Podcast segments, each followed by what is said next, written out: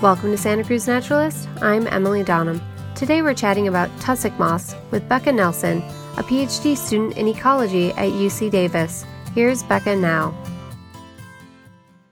But I guess to just broadly describe my research interests, I'm interested in how human caused changes to the environment affect the relationships between plants and insects. I sort of work in the intersection of understanding these plant insect relationships and then putting them in the context of restoring ecosystems and managing ecosystems.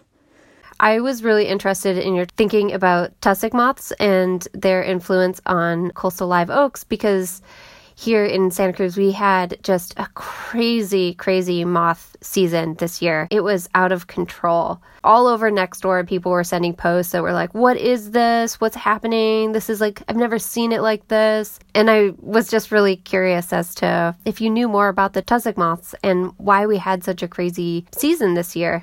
Yeah, that's a really great question. So, this Western tussock moth is the species that we get in the Bay Area, and they're prone to cyclical outbreaks where certain years you won't see that many of them, but then certain years when their population reaches a certain level, there'll just be these very dramatic, intense outbursts where it just seems like it's the caterpillar apocalypse or something because they're just like, yeah, covering all sorts of trees, all sorts of buildings, they're unavoidable. Oh, yeah, that's exactly how I would describe it a caterpillar apocalypse. It was really, really disgusting, and it, it started to make me worry about the trees themselves.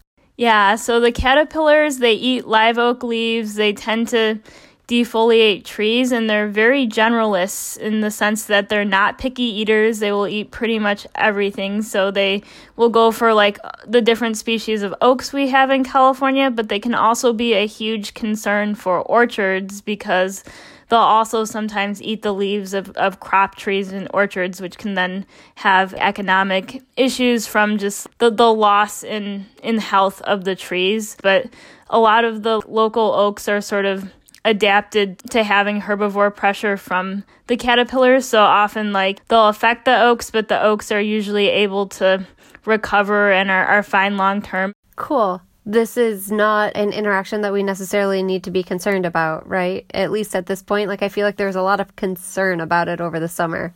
These outbreaks happen pretty regularly. It's a native species to the West Coast, so I feel like it's not as concerning as when sometimes exotic species who aren't haven't evolved with these these trees can sometimes cause even more disruption, but it's it's definitely something that particularly for schools with children, for orchards, there needs to be a discussion on how to limit the tussock moths or manage them in a way that ideally helps avoid um, the potential human conflict with them, particularly since they can cause rashes and things for people, but also hopefully manage them in a way that can be sort of safe for the environment and not have non-target effects on other species if, if they are choosing to apply pesticides.